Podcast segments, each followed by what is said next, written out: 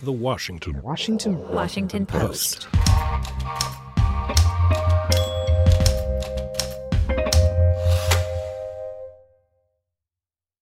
It's uh, great to be with people I truly feel comfortable with. Please sit down. They'll say, I didn't get a standing ovation because they never sat down. And I say, I got one standing ovation because they never sat down. But I want to uh, thank you all. I have great, great love for what you do and the way you do it. And uh, when I'm with the police chiefs and I'm with the sheriffs of our country, and these are the big ones, these are the really big ones, I just want to uh, thank you very much. And I thought before I spoke about what we're really here to speak about, I would read something to you. Because you can be a lawyer, or you don't have to be a lawyer. If you were a good student in high school or a bad student in high school, you can understand this. And it's really incredible to me that we have a court case that's going on so long. As you know, in Boston, we won it with a highly respected judge and a very strong opinion. But now we're in an area that, let's just say, uh, they are interpreting things differently than probably 100% of the people in this room. Uh, I'd like to almost know, does anybody disagree when I, when I read this? But I'm going to read what's in, what's in dispute, what's in question.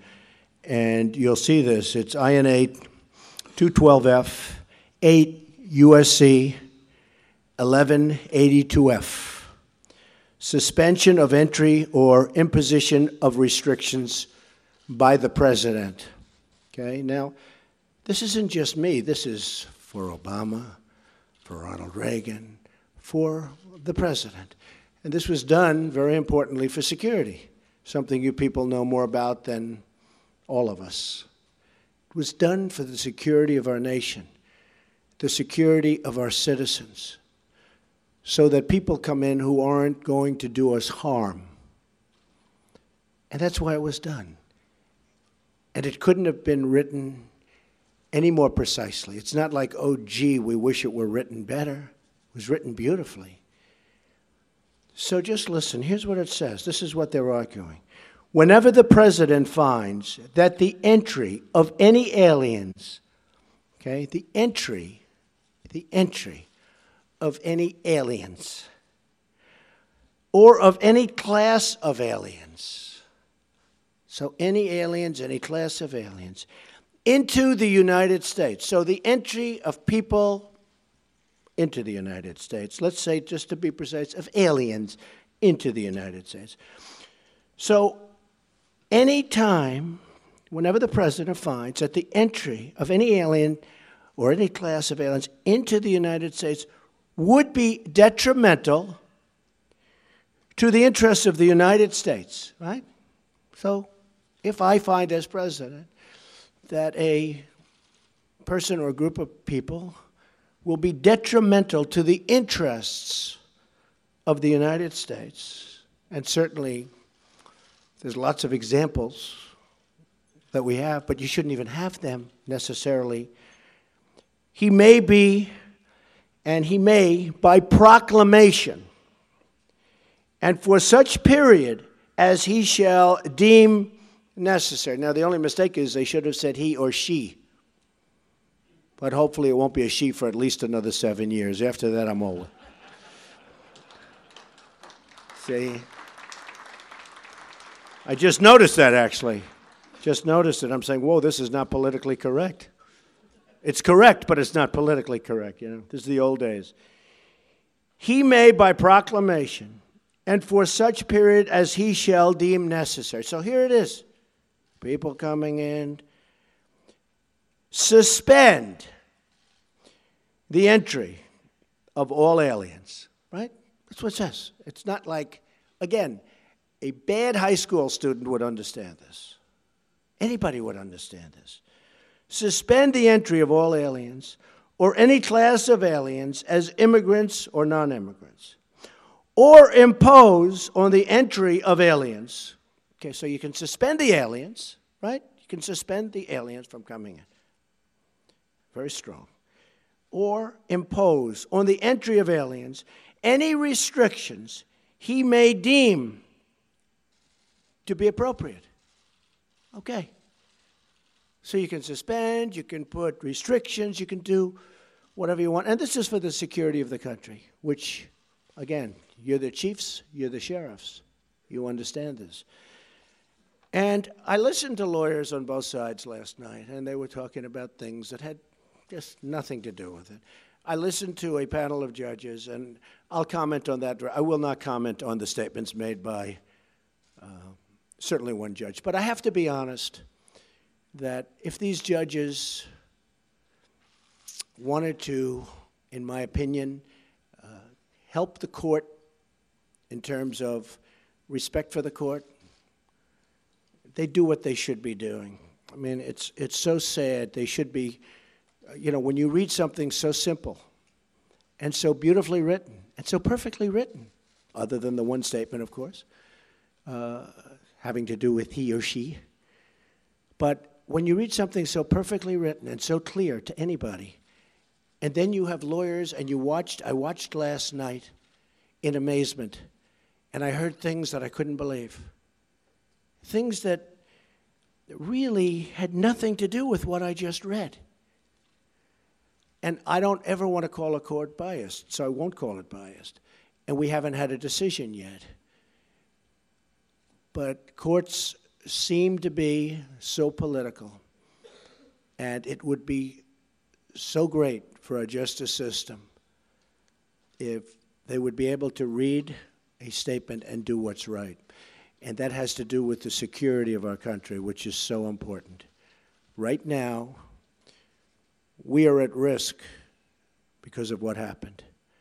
General Kelly is an extremely talented man and a very good man, now Secretary Kelly, Homeland Security. We are doing our job. He's a great man. We're doing our job. And one of the reasons you probably heard that we did it so quickly, we, I would have, in fact, I said, let's give a one month notice. And then law enforcement, and General Kelly was so great because he said, we totally knew about it. We knew about everything. We do things well. We did things right. But the law enforcement people said to me, oh, you can't give a notice. Because if you give a notice, that you're going to be really tough in one month from now or in one week from now. I suggested a month, then I said, well, what about a week? They said, no, you can't do that because then people are going to pour in before the toughness goes on. Do you people agree? I mean, you know more about law than anybody, law enforcement. So I wanted to give like a month. Then I said, well, what about a week? They said, well, then you're going to have a whole pile of people, perhaps, perhaps, with very evil intentions coming in before the, the restrictions. So there it is, folks. It's as, it's as plain as you can have it. I didn't, and I was a good student. I understand things, I comprehend very well, okay?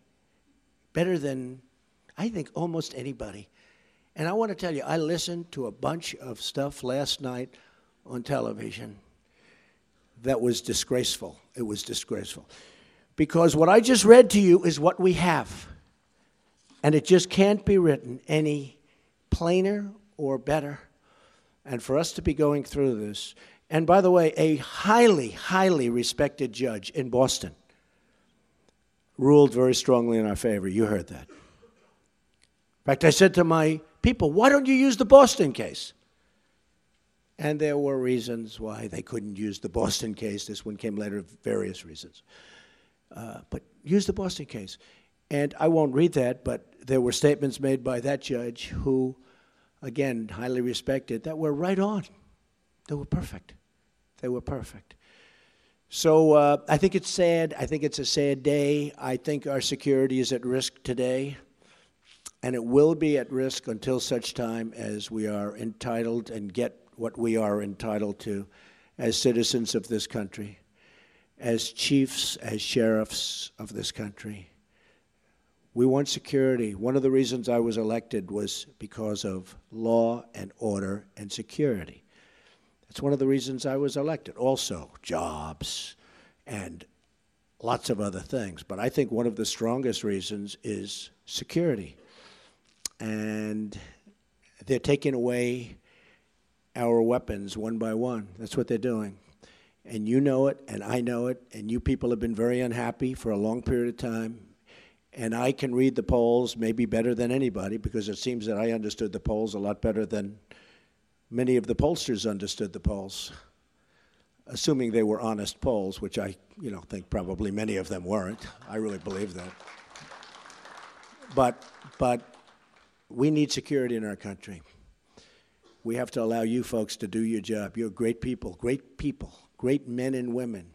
And we have to allow you to do your jobs. And we have to give you the weapons that you need. And this is a weapon that you need. And they're trying to take it away from you, maybe because of politics or maybe because of political views. We can't let that happen. So, with that, let's get on to business, right? It's really something. Thank you. I want to thank Sheriff Sandra Hutchens and Chief Tom Manger for your leadership and, frankly, for the service. You have had great service. Everyone has told me about you, two legendary people. All of us here today are united by one shared mission to serve and protect the public of the United States. During my campaign for president, I had the chance to spend time with law enforcement officials all across our country. They're the most incredible people you will ever meet. And I just wanted to say to all of them right now, from the bottom of my heart, thank you, thank you, thank you.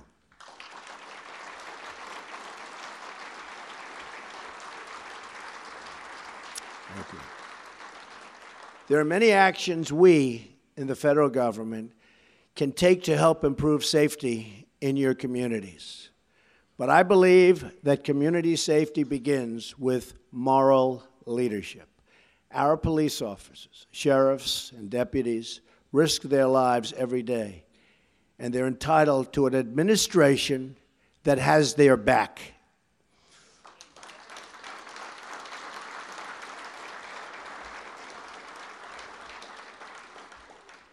The first step in restoring public safety is affirming our confidence in the men and women charged with upholding our laws. And I'm going to add justices, judges in that category. And I'm very proud to have picked Judge Gorsuch, who I think is going to be an outstanding member of the Supreme Court. Outstanding.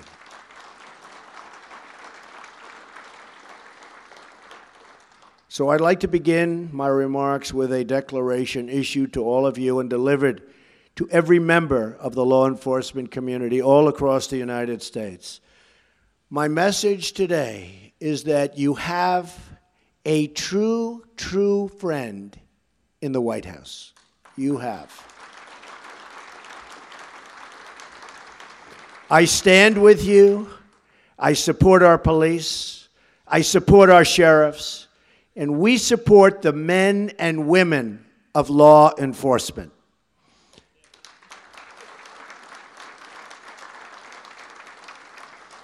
Right now, many communities in America are facing a public safety crisis. Murders in 2015 experienced their largest single year increase in nearly half a century. In 2016, murders in large cities continued to climb by double digits. In many of our biggest cities, 2016 brought an increase in the number of homicides, rapes, assaults, and shootings. In Chicago, more than 4,000 people were shot last year alone, and the rate so far this year has been even higher. What is going on in Chicago? We cannot allow this to continue. We've allowed too many young lives to be claimed, and you see that. You see that all over. Claimed by gangs, and too many neighborhoods to be crippled by violence and fear. 60% of murder victims under the age of 22 are African American. This is a national tragedy, and it requires national action. This violence must end, and we must all work together to end it. Whether a child lives in Detroit, Chicago, Baltimore, or anywhere in our country, he or she has the right to grow up in safety and in peace. No one in America should be punished because of the city where he or she is born. Every child in America should be able to play outside without fear, walk home without danger, and attend a school without being worried about drugs or gangs or violence. So many lives and so many people have been cut short. Their potential, their life has been cut short. So much potential has been sidelined. And so many dreams have been shattered and broken. Totally broken. It's time to stop the drugs from pouring into our country. And by the way, we will do that. And I will say this General, now Secretary Kelly, will be the man to do it. And we will give him a wall. And it will be a real wall. And a lot of things will happen very positively for your cities, your states. Believe me, the wall is getting designed right now. A lot of people say, oh, oh, Trump was only kidding with the wall. I wasn't kidding. I don't kid. I don't kid. I, I watch this and they say I was kidding. No, I don't kid. I don't kid about things like that, I can tell you. No, we will have a wall. It will be a great wall, and it will do a lot of, will be a big help. Just ask Israel about walls. Do walls work? Just ask Israel. They work if it's properly done. It's time to dismantle the gangs terrorizing our citizens. And it's time to ensure that every young American can be raised in an environment of decency, dignity, love, and support. You have asked for the resources, tools, and support you need to get the job done. We will do whatever we can to help you meet those demands. That includes a zero tolerance policy for acts of violence against law enforcement. We all see what happens. We all see what happens and what's been happening to you. It's not fair. We must protect those who protect us. The number of officers shot and killed in the line of duty last year increased by 56% from the year before. Last year in Dallas, police officers were targeted for ex- execution. Think of this. Who ever heard of this? They were targeted for execution. 12 were shot and 5 were killed. These heroic officers died as they lived, protecting the innocent, rushing into danger, risking their lives for people they did not even know, but for people that they were determined to save. Hats off to you people. These slain officers are an eternal monument to all of the men and women who protect our streets and serve our public. We will not forget them, and we will not forget all of the others who made that final sacrifice in the line of duty. God has blessed our nation to put these heroes among us. Those who serve in law enforcement work long hours. You work long hours. I know so many sheriffs, so many chiefs, so many police. You work long hours and dangerous hours oftentimes in difficult conditions and for not that much pay relative to what you're doing.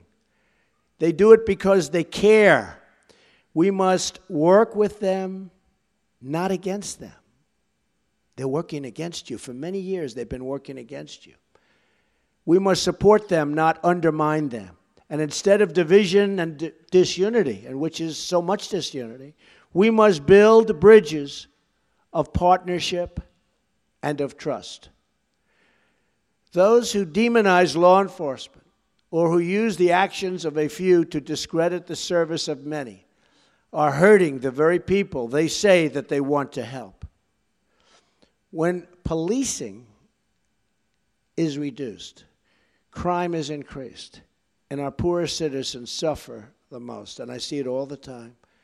When the number of police goes down, crime goes up. To build needed trust between law enforcement and the communities they serve, It is not enough for us to merely talk to each other. We must listen to each other. All of us share the view that those in uniform must be held to the highest possible standard of conduct. So important. You are the role models to young Americans all across this country, many of whom want to go into law enforcement, many of whom want to be a sheriff or a police chief, many of whom. They have great respect for you, tremendous respect. You don't even realize it, but I will tell you, they have great respect and admiration for the people in this room and the people that you represent.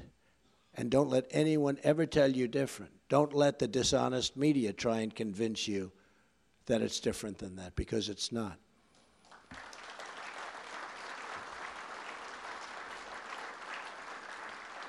That is why our commitment to law and law enforcement also includes ensuring that we're giving departments the resources they need to train, recruit, and retain talent.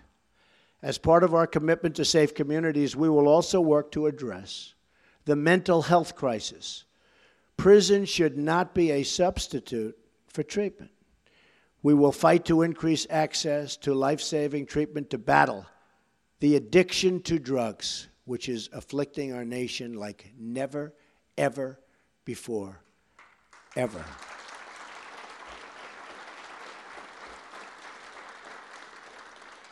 I've been here two weeks. I've met a lot of law enforcement officials. Yesterday, brought them into the Oval Office. I asked a group, "What impact do drugs have in terms of a percentage on crime?" Said 75 to 80 percent. Pretty sad. We're going to stop the drugs from pouring in. We're going to stop those drugs from poisoning our youth, from poisoning our people. We're going to be ruthless in that fight we have no choice. And we're going to take that fight to the drug cartels and work to liberate our communities from their terrible grip of violence. You have the power and knowledge to tell General Kelly, now Secretary Kelly, who the illegal immigrant gang members are. Now, you have that power because you know them, you're there, you're local. You know the illegals, you know them by their first name, you know them by their nicknames. You have that power.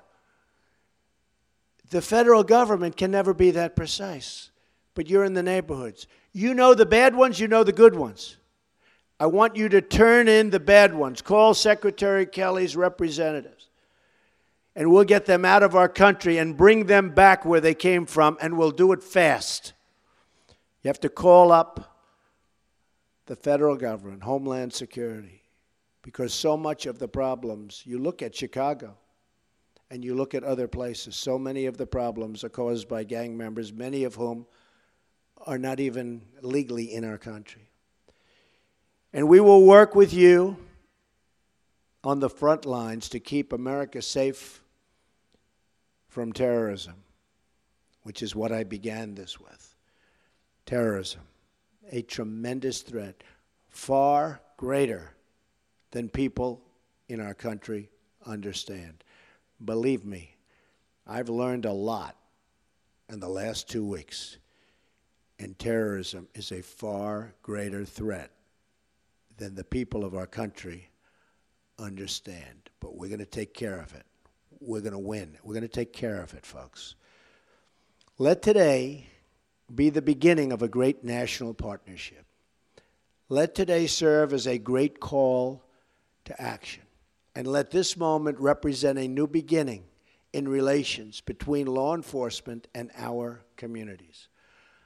I want you to know the American public totally stands with you. I want you to know the American people support you. I want you to know how proud we are, truly proud, to know you. We applaud your efforts. We thank you for your service. And we promise that you will always find an open door at the White House, an open invitation to our great cops and sheriffs nationwide. They're great people. You are great people. Thank you. God bless you and God bless America. Thank you very much. Thank you. Thank you, everybody.